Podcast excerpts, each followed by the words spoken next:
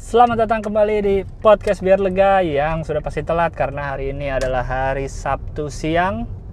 Saya baru ngerekam dari semalam tadinya pengen cuma ah udah kemalaman. Gue sekarang berapa bulan terakhir gue mentingin tidur cepet daripada begadang gitu. Berapa bulan terakhir gue mentingin ah besok pagi aja deh ngerjainnya. Mendingan bisa bangun pagi daripada begadang lagi kayak gitu. Walaupun akhirnya tadi bangun pagi nggak ngerekam juga sih. ah telat mulu nggak apa-apa lah. Better late than never ya nggak? Dan ini kayaknya pertama kalinya gue sambil di perjalanan mau ke Bandung karena ada urusan. Ya nggak sih? Kayaknya belum pernah uh, podcast di mobil sering tapi kayaknya lagi ke Bandung belum deh. Walaupun ya biasa aja gitu ke Bandung cuman kayaknya belum pernah. Gue mah tidak mau munafik tidak mau wah lagi PSBB ke Bandung. Ya biarin lah. Orang ada urusan. Dasar orang Jakarta nih. Di Jakarta nggak boleh ke mana-mana. Malah ke kota orang lain bawa-bawa virus. Ya. Yang penting kuncinya di Indonesia di masa sekarang adalah protokol kesehatan. Lu mau ngapain kek? Lu mau jalan-jalan ke puncak? Lu mau nongkrong, lu mau bunuh orang kali, lu mau ngerampok, yang penting protokol kesehatan. Protokol kesehatan ini kata-kata uh, aman, kata-kata pembelaan yang uh, mulai jamak dilakukan setelah uh, beratus berpuluh-puluh tahun diduduki oleh kata-kata oknum, ya enggak? Kalau dulu kan apa-apa kalau ada apa oknum, ada polisi ngapain? Oknum polisi, ada apa? Oknum oknum kalau sekarang apa pun lakuin yang penting kalau ada yang penting taat protokol kesehatan kok. Ah udah aman. Kalau dulu kan oknum aman. Sekarang protokol kesehatan.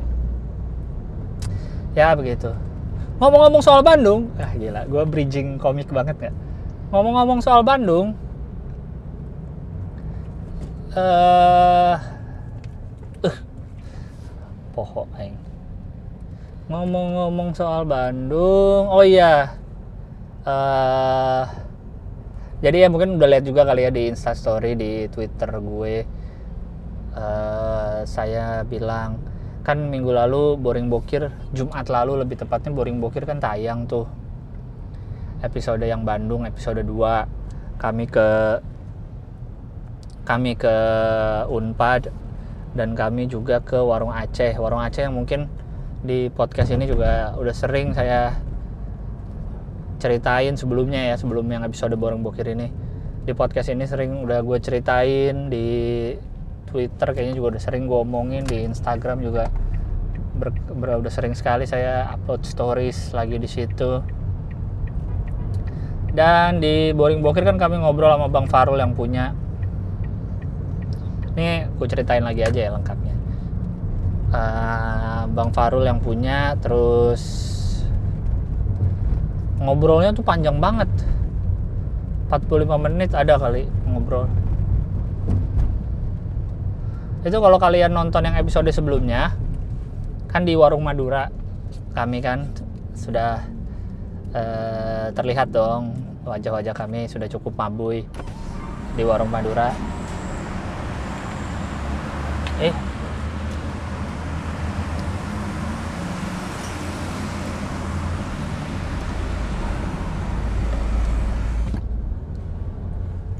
Nah, ada tar. Tadi saldo Imani kurang dong. Untung saya semenjak berapa bulan terakhir tuh sudah punya Imani dan kartu-kartu elektronik tuh banyak. Jadi gue punya tiga bahkan Imani dua, eh, BCA Flash satu jadi ada satu yang di dompet satu di mobil jadi kalau saldo kurang atau apa udah siap. Apa tadi yang gue mau ceritain? Kan jadi lupa. Oh ya kalau kalian nonton yang episode 1 kan kami syuting di warung Madura tuh. Kalau kalian lihat kan kami sudah kelihatan lah ya agak-agak cukup dalam pengaruh. Nah warung Aceh itu syutingnya adalah habis dari toko Madura jadi habis dari toko Madura jam 9 nah dari kami ke warung Aceh. Jadi ya warung Aceh kondisinya begitu jadinya. Gitu cuma masuknya emang di episode 2 dan ngobrol banyak kan sama Bang Farul soal filosofi hidupnya. Yang banyak orang yang banyak orang respect adalah tentang filosofi hidupnya tentang jualan tentang persaudaraan segala macam lah. Tonton sendiri lah lengkapnya. Tidak perlu saya ceritakan lagi. Nah yang bikin uh, rame juga karena memang si warung Aceh itu sudah terkenal. Dia kan dari tahun 2000 dia udah jualan dari tahun 2000 depan Prova SMP Prova SMP nya Boris. Terus uh, eh, gue kenal dia tuh 2008 maybe kan gue masuk kuliah 2007 pokoknya gue mulai kenal sama temen gue nih Tino namanya dia SMA di Yahya di Jalan Riau di Bandung. Nah dia jadi tahu warung Aceh itu dulu di Jalan Ambon yang deket uh, warung panas dalam sekarang. Sekarang berubah jadi apa tuh ya coffee shop gitulah nah dia ngasih tahu ke kami-kami nih orang-orang pendatang. Ini ada warung Aceh enak. Semenjak dikenalkan itulah kami menjadi langganan gua terutama. Karena di antara semua kayaknya gue yang masih sering ke Bandung. Kayak gitu. Jadi memang warung Aceh ini sudah lama udah 20 tahun dia jualan dan sudah punya pelanggan setia dan memang sudah memang sudah ramai sudah terkenal sejauh sebelum Boring Bokir up di YouTube tentulah. Itu udah lama terkenal Bang Farul dan warung Acehnya. Gue pun juga udah lama taunya. Terus nah yang bikin gue terhura dan gue seneng banget adalah itu kan Boring Bokir tayang hari Jumat malam. Gue langsung chat si abangnya karena abang udah bilang pokoknya kontek-kontekan sama si Bang Farul gue terus. Uh, abang udah bilang Bas kapan tayang nih? Mau uh, kapan tayang? Terus gue bilang nah, ntar saya kasih tahu bang kalau udah tayang gitu di YouTube. Akhirnya pas tayang kemarin gue kabarin. Tayang gue kabarin udahlah. Gue bilang yang komen lu kalau perhatiin komen-komen ya banyak banget yang itu kayaknya video pas banget tuh. Banyak banget yang orang nostalgia sama unpadnya. Banyak sekali orang yang nostalgia sama warung Acehnya juga. Jadi banyak yang ya ampun udah lama nggak ke warung Aceh. Ya ampun warung Aceh abang itu. Ya ampun dulu waktu masih tinggal di Bandung sering banget ke warung Aceh itu. Jadi jadi episode itu komposisinya cukup pas. Unpad dan uh, warung Aceh. Keduanya mempunyai masing-masing mempunyai tempat di hati pemirsa yang unpad apalagi yang unpad tuh gila-gilaan banget kalau gue baca komennya langsung pada kangen karena kami kan lumayan tuh keliling-keliling unpad kan kangen Bang Bir, kangen sastra, kangen apalah warung atep segala macam lah.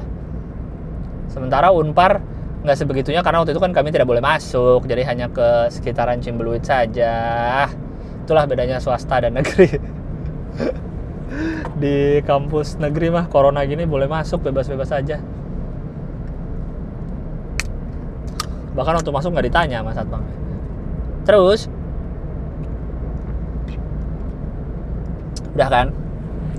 Jumat tayang. Sabtunya kebetulan banget uh, gue emang mau ke, emang ke Bandung uh, Sabtu tuh.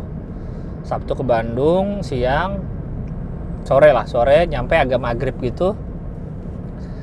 Tadinya memang mau rencana ah langsung makan ah warung Aceh gitu kan tadinya. Cuma nggak jadi karena udah uh, agak malam apa ya? Pokoknya nggak jadi aja gue lagi lagi di Superindo lagi di Superindo Dago tuh. Lagi di Superindo Dago jam setengah 6 sore lah 17.39 saya ingat si abang Farul nelfon tuh. Nggak pernah pernahnya dia nelfon gue biasanya chat-chatan doang. Bas astaga dia bilang ini dari pagi warung warung abang rame banget dia bilang. Dari pagi dia buka jam 9 biasanya kan. Jam 9 tuh dia buka tuh paling baru kopi baru uh, roti cane belum ada nasi goreng mie goreng belum ada lah pagi. Dia buka jam 9 orang udah nungguin katanya dari jam 8 ya. Orang udah nungguin. Itu jam setengah 6 dia nelpon itu sudah habis makanan semua di malam minggu. Habis. Bahkan dia bilang uh, habisnya dari jam setengah empatnya. Jadi ini gua gabung aja ya ceritanya ya. Kan yang minggu lalu itu kan gua ke Bandung kan. Sabtunya kan abangnya nelfon. Hari Minggunya gua akhirnya ke warung Aceh hari Minggu siang. Di situlah gua ngobrol sama si abang. Jadi cerita yang dia ditelepon sama cerita yang gue denger langsung dari si abang gue gabung nih. Jadi ternyata tuh habisnya udah dari jam setengah empat setengah empat sore udah habis. Pintunya udah ditutup kalau lo tahu bentuknya kan dia kayak cuma bilik-bilik bambu gitu. Pintu sudah ditutup tapi kelihatan dari luar kan lampu masih nyala. Orang tuh masih membuka pintunya bang mau beli? Habis habis habis habis. Apalagi hari Sabtu tuh harinya ayam tangkap. Yang mana ayam tangkap kan cuma ada Selasa Kamis Sabtu. Sabtu habis uh, oh ayam tangkap dari siang udah habis. Gue inget Sabtu tuh Sabtu tuh banyak yang uh, mention mention gue di story kayak eh gue ke warung Aceh bang gini gini tapi saya tidak menyangka akan sepenuh itu dari uh, kesaksian si abang ini. Terus uh, gue nanya kan bang emang yakin itu yang rame itu dari penonton boring bokir? Karena gue kayak gue tahu sih abang emang udah rame gitu nggak mungkin dari gara-gara video kami doang semalam langsung rame warung besoknya. Kita nggak kayak odading mengoleh gitu. Bener bas karena kan saya kan kenal semua pelanggan saya katanya. Bener juga sih karena kalau gue perhatiin emang dia banyak sekali pengunjung yang datang langsung, hei bang, hei udah kenal lah akrab sama dia. Jadi saya tahu muka-muka baru kata dia. Saya tahu banget nih muka-muka baru baru datang ke sini. Gitu dia bilang. Dan semua kebanyakan uh, menanyakan makanan-makanan yang kami sebutkan di Boring Bokir. Kayak ayam tangkap uh, apa namanya? Ayam aduh mie Aceh acar bawangnya itu eh, makanan-makanan uh, yang kami omongin itu yang ditanyakan oleh orang-orang yang datang. Jadi dari pagi sudah pada nungguin sebelum buka dan saat udah ditutup pintunya masih pada mau masuk. Anjir, gue gue dari lubuk hati yang terdalam gue ingin makasih sih ke kalian-kalian yang nonton Boring Bokir dan bikin rame warung si abang. Yang memang tadinya sudah rame tapi membuat semakin dikenal alhamdulillah. Nih ya gue asal kalian tahu ya gue tuh MLM warung Aceh gue mungkin ada 5 atau 10 orang lah. 10 orang ada kali yang yang ke warung Aceh atas ajakan gue. Jadi downline lah kalau di MLM tuh downline-nya gue. Banyak banget orang yang sudah gue ajak ke warung Aceh dan jadi langganan dan uh, ya dan jadi langganan gitu. Bahkan ada uh, istrinya teman gue kan teman gue nih yang pertama kali gue ajak dia ngajak istrinya istrinya juga suka. Si istrinya nggak mau kalau bukan si abangnya yang masak. Karena kan abangnya nggak selalu masak kan namanya juga bosnya. Tapi dia kadang suka masak juga. Tapi dia nggak selalu. Nah si istrinya teman gue ini dia hanya mau kalau si abang yang masak aduh kocak kocak.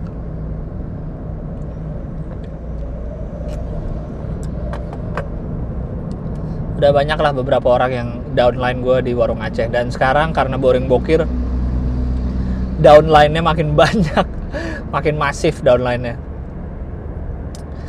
Ya kayak gitu.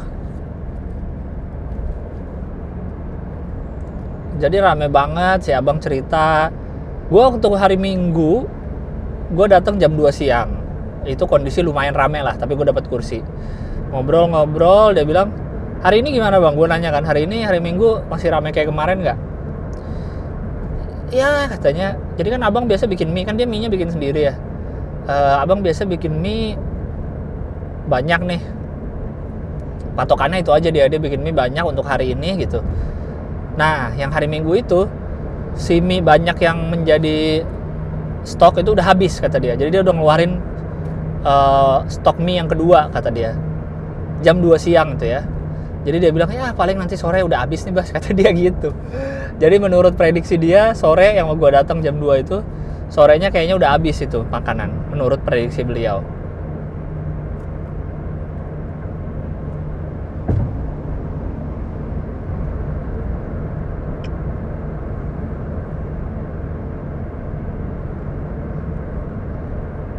ya alhamdulillah gue seneng banget sih. Karena gue denger si abang ngomong pas nelfon itu muk, uh, dari suaranya tuh kayak suara kaget plus excited plus bingung gitu. Bas ini udah habis loh jam setengah enam kata dia gitu.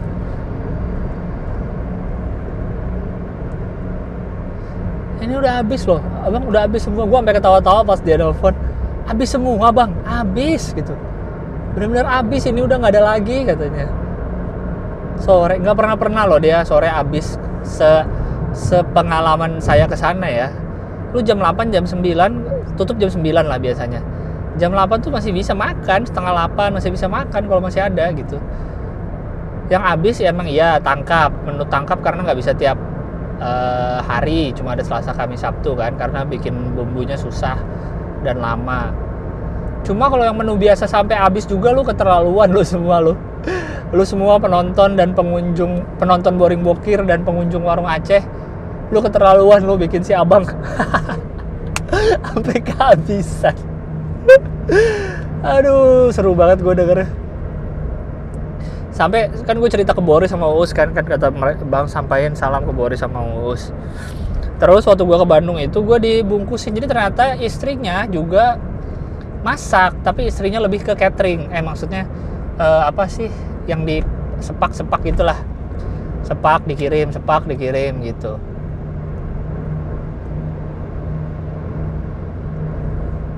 Uh, bukan beda masakan. Nah, jadi pas kemarin gue dari warung Aceh hari Minggu, gue dibawain uh, tiga pak ikan kayu, namanya ikan kayu, digoreng pakai sambal gitu, enak banget. tiga sama satu paru balado. Sayangnya gue tidak terlalu suka paru, jadi gue nggak nyobain parunya. Tapi kata orang rumah gue parunya enak banget.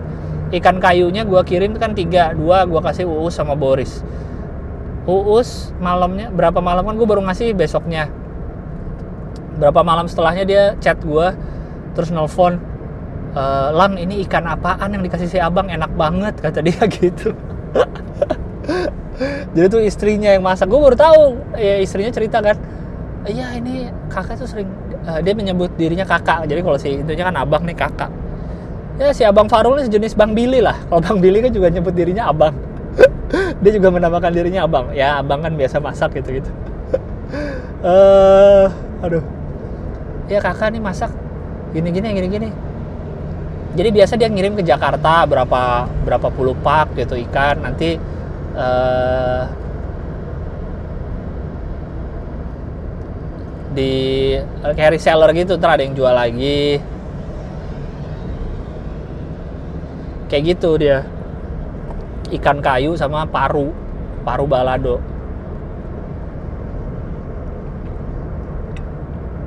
Aduh seru banget gue denger ceritanya. Si oh ya Boris juga cerita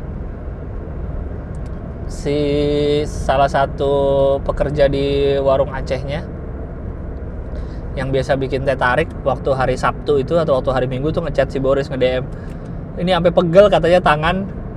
Dari tadi bikin teh tarik terus kan teh tarik kan ditumpah-tumpahin gitu kan ditarik-tarik itu dia sampai pegel tangannya katanya bikin teh tarik terus. Aduh. Jadi gue mengucapkan terima kasih banyak udah bikin. Gue tuh baru sebelumnya ya gue ngeliat waktu yang Odading Mang Oleh itu rame. Walaupun katanya si Odading Mang Oleh itu di Baranang Siang di Bandung pun dia udah jualan udah e, belasan tahun apa. Cuma jadi rame banget sampai antri panjang gara-gara video dia viral kan. Gue ngelihat besoknya kan videonya viral terus besoknya orang pada ngevideoin kalau antri parah kan antri banget. Gue aja nontonnya seneng banget gue dalam hati jing kalau viralnya kayak gini sih gue bahagia sih gue ikhlas gitu. Gue lihat lihat orang dagangannya jadi rame. Gue seneng ngeliatnya gitu. Beda sama viral-viral lain yang cuma sensasi doang. Kalau ini gue ngeliat si oh dadingnya uh, oh dadingnya jadi rame teh gue ngeliatnya seneng gitu. Seneng banget ngeliatnya. Wih, seneng liat emang rezeki buat si mang olehnya gitu. Eh kejadian juga di boring bokir di uh, warung Aceh. Walaupun memang sudah rame tapi jadi makin rame gue seneng banget sih dengernya. Terus si oh yang waktu hari Sabtu rame itu si si Bang Farul juga cerita sampai pelanggan dia yang biasa gitu yang langganan biasa sampai nggak kebagian tempat. Sampai dia datang kayak ah udahlah rame lah nggak jadi beli gitu. Sampai yang pelanggan biasanya nggak kebagian gara-gara banyak ini baru. Ya semoga cuman kalau makanan kan makanan gitu kan selera ya. Bagi gua Uus Boris mungkin warung Aceh itu enak banget gitu rasanya. Dan gue pribadi pun cocok banget sama rasanya. Gue jujur aja gue belum menemukan warung Aceh yang sama. Bahkan yang di Jakarta yang di adalah nggak usah lah. Ntar gue mendiskreditkan. Yang bagus-bagus saja adalah beberapa tempat beberapa tempat warung Aceh terkenal di Jakarta. Sudah saya coba dan menurut saya pribadi mah tidak ada yang cocok di lidah saya. Rasa asa askur gitu asa kurang. Beberapa tempat lah di Jakarta sudah saya cobain. Tetap tidak tidak cocok gitu di di mulut saya. Tetap yang cocok yang di Saparua di Medan juga saya pernah diajak oleh teman yang katanya enak nih warung Aceh di Medan ya uh, juga saya tidak cocok. Emang sekarang saya tinggal cita-cita saya adalah makan masakan Aceh di Aceh. Selain katanya kotanya juga bagus, pengen nyobain makan masakan Aceh di Aceh. Jadinya masakan biasa ya. Tapi pengen nantilah pandemi kelar lah jalan-jalan lagi.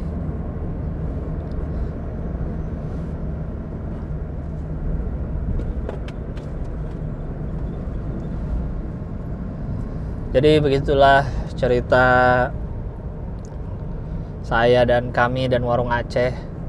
Walaupun ya ini fun uh, fun factnya gua Uus dan Boris padahal selama di Bandung coba gue inget-inget ya kayaknya nggak nggak pernah bareng makan di situ. Atau hampir nggak pernah gue lupa pernah apa enggak ya. Kayaknya bahkan nggak pernah sama sekali kita bertiga bener-bener bertiga makan di warung Aceh itu bareng. Kayaknya nggak pernah ada jadi kayaknya kami ada di timeline yang berbeda untuk mengenal si abang Farul ini. Kayak Boris. Boris dari SMP di Prova udah lihat si abang ini jualan. Makanya waktu waktu gue sering makan di situ dan gue sering storyin si Boris suka nanya lang coba tanya deh ini warung Aceh yang dulu di Prova bukan sih? Gitu. Gue tanyain ke si abang eh bener dia dulu jualan di depan Prova. Kalau gue ya itu timeline gue gue dari tahun kedua kuliah lah. Tahun kedua kuliah atau tahun pertama akhir baru kenal sama warung Aceh. Dan gue pernah ulang tahun traktir teman-teman di warung Aceh. Aduh itu itu timeline gue dari 2008 sampai sekarang lah. Kurlep timeline gue di warung Aceh segitu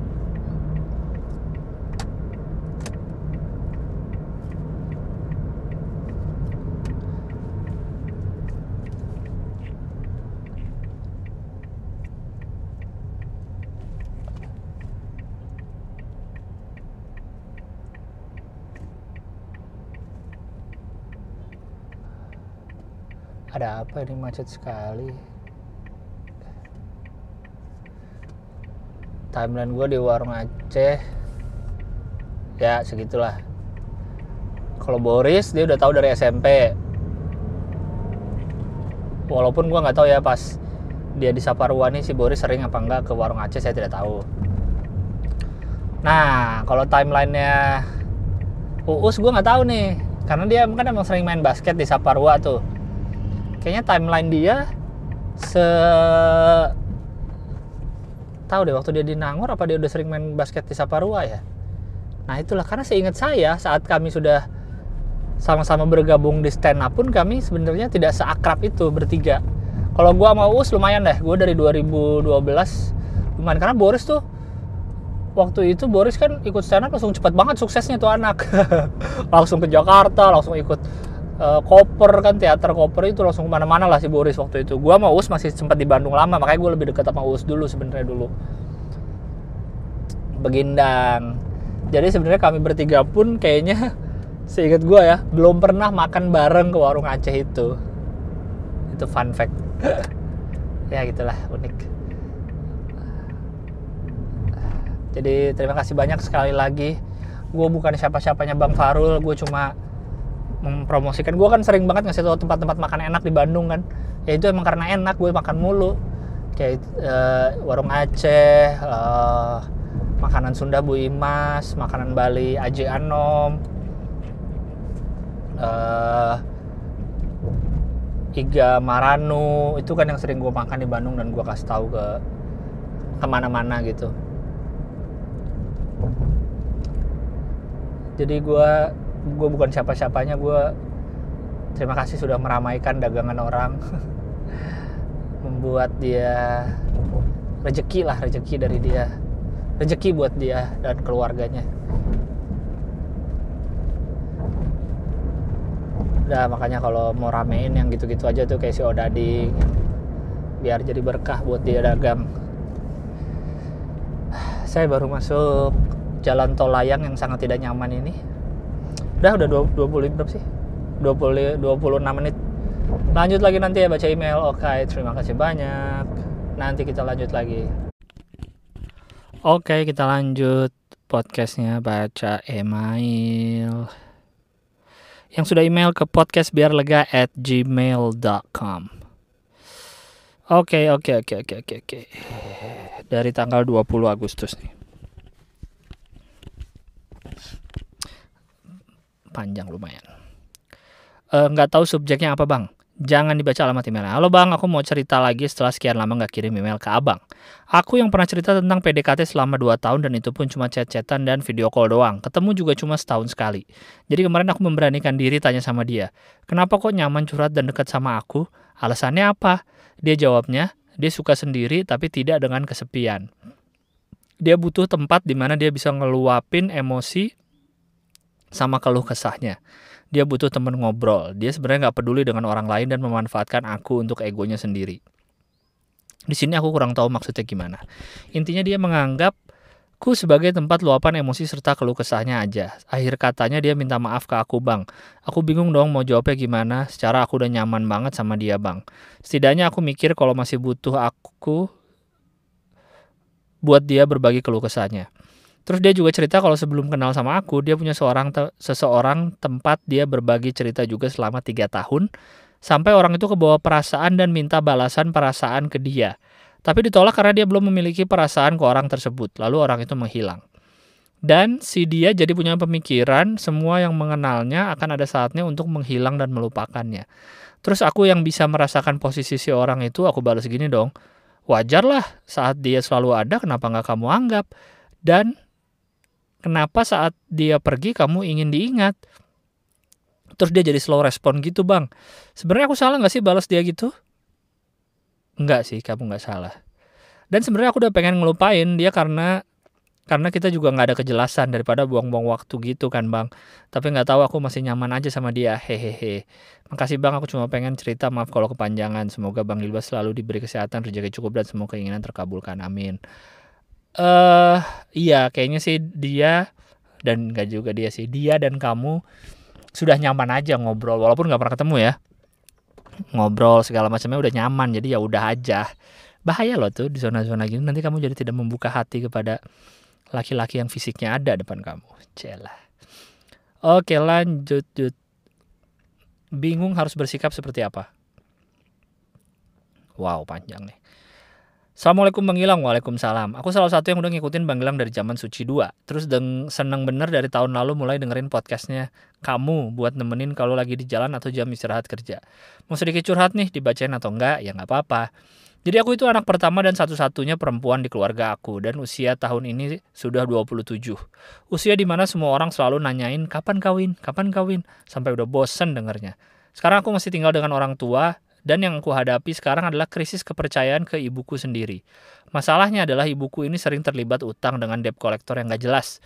Sudah berkali-kali Bapak membantu menyelesaikan sampai kami hampir kehilangan semua harta benda. Dari tanah properti sampai mobil pun terjual untuk melunasi hutang ibu. Tapi entah kenapa seolah tidak pernah belajar, Setiap tahun bahkan beberapa bulan kemudian terulang lagi. Selalu ada lagi orang yang datang ke rumah nagih utang. Bahkan aku udah ngerelain semua tabunganku untuk membantu ibu. Tapi selang berapa bulan masih terjadi lagi. Aku dan bapak udah sering mencoba menanyakan dan bicara ke ibu sebenarnya ke mana uang itu dan seberapa banyak sebenarnya utangnya. Tapi ibu selalu berdalih tinggal sedikit dan hanya untuk kehidupan sehari-hari. Tapi nyatanya selalu masih ada lagi dan lagi. Sekarang aku capek bang, dan kasihan dengan bapak yang di masa tuanya bukan menikmati waktu malah punya beban seperti itu. Kejadian terakhir bahkan aku bilang ke ibu, aku tidak akan menikah kalau ibu masih punya utang kayak gini. Ibu hanya bisa nangis bilang iya iya. Tapi terjadi lagi, aku benar-benar capek. Bapak juga udah nyerah dan bilang biarkan aja ibu begitu. Biar mulai sekarang itu jadi tanggung jawab kita. Nah, beberapa waktu lalu ada cowok teman keluargaku yang ingin melamarku, Bang. Cie. Kenapa gue cie ya? Tapi aku sekarang masih belum bisa memikirkan membawa orang baru untuk masuk ke keluargaku yang penuh masalah ini. Rasanya tidak benar.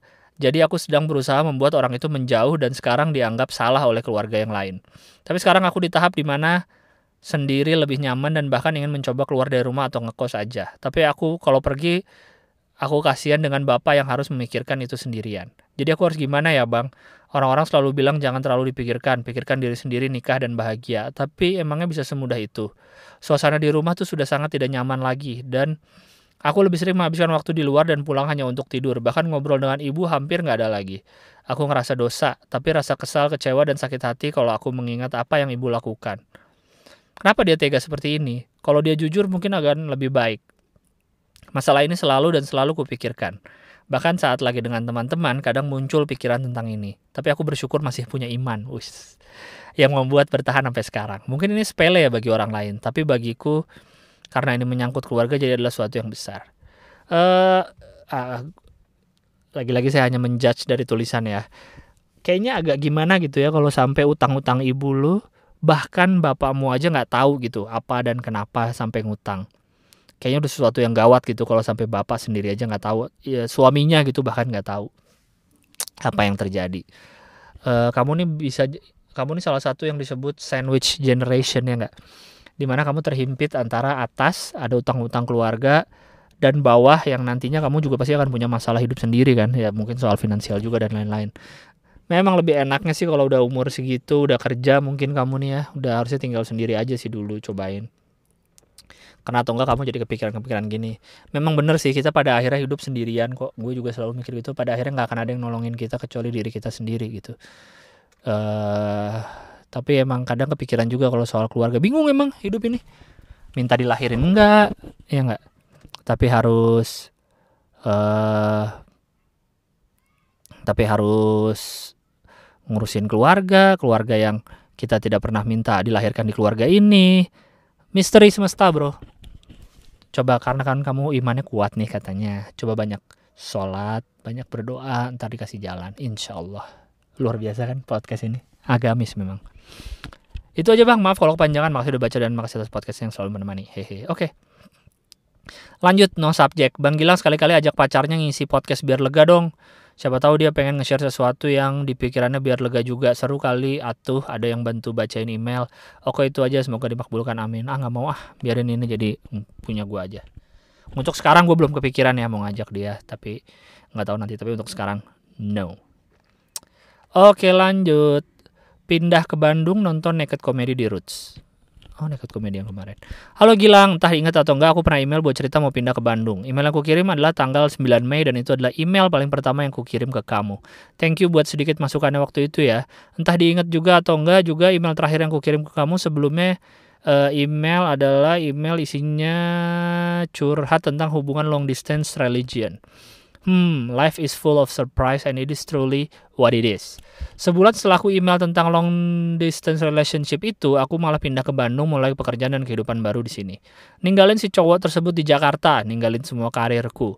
Something happened and it's really painful sehingga keputusan terbesarku memang memilih pindah aja ke Bandung walau sesuatu yang baru di Bandung in huh? mulai sesuatu yang baru di Bandung ini walaupun harus benar-benar sendirian di sini. Sekarang podcast-podcastmu jadi dengerin aku dengerin di angkot Margahayu Ledeng. Wah itu angkot gue dulu tuh. Waktu saya tinggal di Ledeng, kalau mau ke itu kan angkot Boris tuh. Boris juga juragan angkot Margahayu Ledeng tuh biru kuning kalau saya mau ke PVJ ke Margahayu Ledeng tuh kalau mau ke mana ya lupa deh ke BIP eh, enggak BIP mah Kalapa Ledeng ada lupa lah itulah ada saatnya soalnya kalau udah waktu ngekos Cemburu itu udah nggak pernah jarang lagi naik Margahayu Ledeng eh uh, mana uh, dengerin di Bandung angkot Margahayu Ledeng di perjalanan pulang kerja dari kantorku di Jalan Banda deket Riau. Oh iya, Margahayu Ledeng kalau mau ke Riau bener. Dan kosku di Margahayu. Wow, jauh ya kosnya di Margahayu tapi eh kerjanya di Banda, nyari kos di Margahayu. Berarti kamu di Banda dekat sekali dengan warung Aceh yang baru ku omongin. Sebagai yang pernah tinggal di Bandung, entah sih kamu tahu nggak daerah-daerah ini tahu. Mungkin pas kamu baca email ini Naked Comedy sudah lewat, tapi aku mau kasih tahu aja kalau aku udah beli tiket Naked Comedy walaupun nggak ada temen dan akan berangkat ke sini sendiri. Pas lihat postingan Emily bakal ada Naked Comedy di Bandung, entah gimana langsung excited aja mau coba nonton stand up comedy off air sendirian. Dan ini benar-benar jadi pengalaman perdana aku nonton stand up comedy off air. Bertahun-tahun di Tangerang, di Jakarta nggak pernah nonton stand up off air, ternyata di Bandung baru sebulan malah udah nonton stand up off air uh, glad to realize it. Sampai ketemu nekat komedi ya Gilang, tapi pasti dibacanya udah lewat. Emang bener udah lewat jauh lagi. Thank you. Tapi akhirnya nonton nggak? Ntar siapa tahu ada email lagi ya. Oke lanjut. Uh, emailnya ininya subjeknya saya ingin biar lega bang. Assalamualaikum Bang Gilbas Waalaikumsalam Oh ya Bang sebelumnya lanjut jangan bacain email ya Terima kasih Jadi gini saya nulis email ini adalah hari ulang tahun om saya Dan yang akan saya bahas juga adalah Tentang ulang tahun om saya Gini cerita kronologis perkaranya bang. Sekitar pukul 19 waktu Indonesia Tengah, saya sekeluarga akan menghadiri acara ulang tahun om saya bang, salah satu restoran. FYI. Wait, wait. FYI daerah saya ini udah nerapin new normal seutuhnya dan acara ini cuma didatengin sama keluarga inti doang. Plus suami dan istrinya masing-masing bang. Lanjut mundur ke belakang pada pukul 16 Wita. Saat itu saya baru pulang kerja bang sebagai background cerita. Profesi saya adalah fotografer. Seketika saya baru pulang dari kerja, ibu saya langsung menodong saya dengan pernyataan pertanyaan. Nak, kamera plus baterai udah siap kan buat acara om ulang tahun nanti malam? Seketika itu darah saya udah anget gara-gara motoran dan kepanasan di jalan. Langsung mendidih asli dalam batin saya. Ini anaknya baru pulang gak ditawarin makan atau apa gitu. Saya langsung berusaha narik napas panjang dan berkata, Udah bu, dan ibu saya berkata, kok narik napasnya dalam amat, sesek pakai masker itu ya? Di situ saya elus-elus dada dan langsung masuk ke kamar bang. Yang di pikiran saya waktu itu adalah, ini kan acara keluarga. Mbok yo masa aku kerja lagi, ini kan keluarga sendiri. Ya sekali-kali aku juga pengen nikmatin makanan dan menikmati acara. Ibaratnya coba Bang Gilbas memposi, mempopo, ah, memposisikan dirinya Bang Gilbas di saya. Bang Gilbas datang ke acara keluarga sendiri uh, dan acara tersebut Bang Gilbas disuruh naik eh suruh kerja naik ke atas panggung untuk panggung restoran tersebut stand up depan om tante. Pasti Bang Gilbas males kan? Males. Kerja lagi kerja lagi itu Bang yang saya rasain. Males kok dan saya sering nolak. Saya paham ibu saya merasa berutang budi sama keluarga om saya, tapi nggak gitu juga kan bang. Jujur pelakuan ibu saya yang seperti ini membuat saya merasa kecil bang. Mungkin sekian dulu email saya. Saya kirim email gara-gara saya cuma pengen dapat perspektif dari kacamata orang lain aja. Tak mungkin ini ego saya yang teriak-teriak atau gimana. Ya emang malesin sih. Apalagi kan gak dibayar. Ya tetap foto-foto lah mungkin tapi yang jadi masalahnya kan itu ya uh, udah acara bukan yang pengen nikmatin suruh foto-foto sama ibumu langsung ngomong foto-foto ya aduh handphone jatuh aduh gimana ya tapi ya udahlah. Semoga ya kalau saya sih masih bisa nolak. Tapi kamu bisa pura-pura nggak bawa kamera nggak? Aduh lupa kameranya. Nggak mungkin ya. Uh, ya gimana ya susah lah. Ketahuan. Makanya jangan ketahuan lah. Kerja apaan makanya? Di keluarga jangan ketahuan. Uh, mana mana mana mana. Makasih ya bang, mau dibacain podcastnya. Misal terpilih untuk dibacain, hehe. Saya nggak mau doain sukses terus, sehat, uh, terus dan doa mainstream lainnya saya doain Bang Gilbas cepat melepas masa lajang dan mendapatkan pendamping yang bisa sama-sama melengkapi kekurangan masing-masing. Bang Gilbas orang baik insya Allah jodohnya pasti baik. Saya doakan Bang. Sih ya. Tuh dari mana gue baik? Gue jahat kali. Ceng ceng ceng oke lanjut. Rosa eh nggak boleh dibaca emailnya ya. Ya udah apa-apa. Hai Bang Gilang. Tiap dengerin lo ngomong gue deng no subject nih. Gue ngerasa seneng gitu karena gue ngerasa dengerin curhatan abang-abang tuh kayak gini ya. Secara gue anak cewek dan gak punya figur abang dan selalu berperan jadi kakak buat adik-adik gue. Eh bentar, Uh, mana tadi? Berperan jadi kakak buat oke. Okay. bang di umur gue yang 25 ini gue ngerasa udah nggak punya mimpi.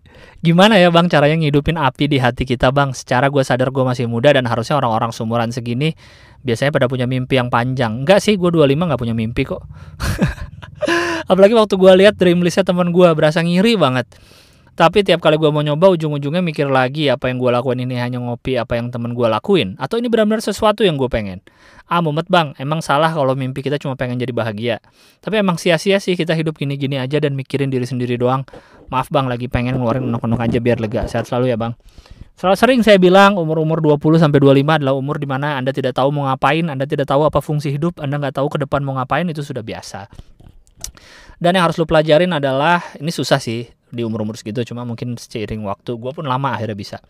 Jangan banyak iri sama pencapaian orang. Itu umur-umur segitu emang saatnya iri sih tapi gue kasih tahu aja nih. Cheat ngecit di umur segitu karena gue udah lewatin. Itu adalah saatnya ngiri sama orang.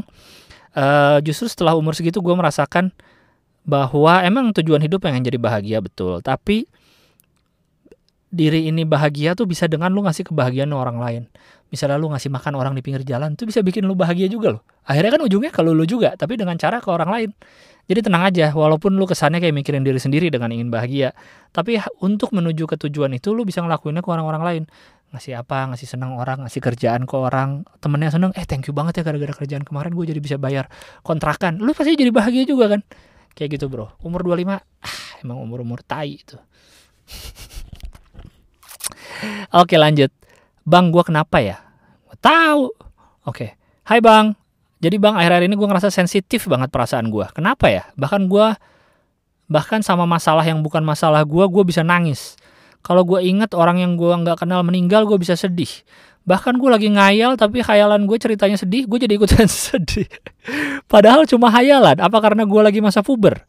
Karena gue juga masih SMP bang. Gue kenapa ya? Cewek cowok sih lu?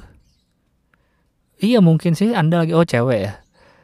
Kayaknya emang lagi masa puber kali atau emang ada sih tipe-tipe orang gue juga kenal temennya orang yang sensitif banget dengar apa cerita sedih tuh gampang nangis. Kayak almarhum Olga dulu kan gampang banget nangis.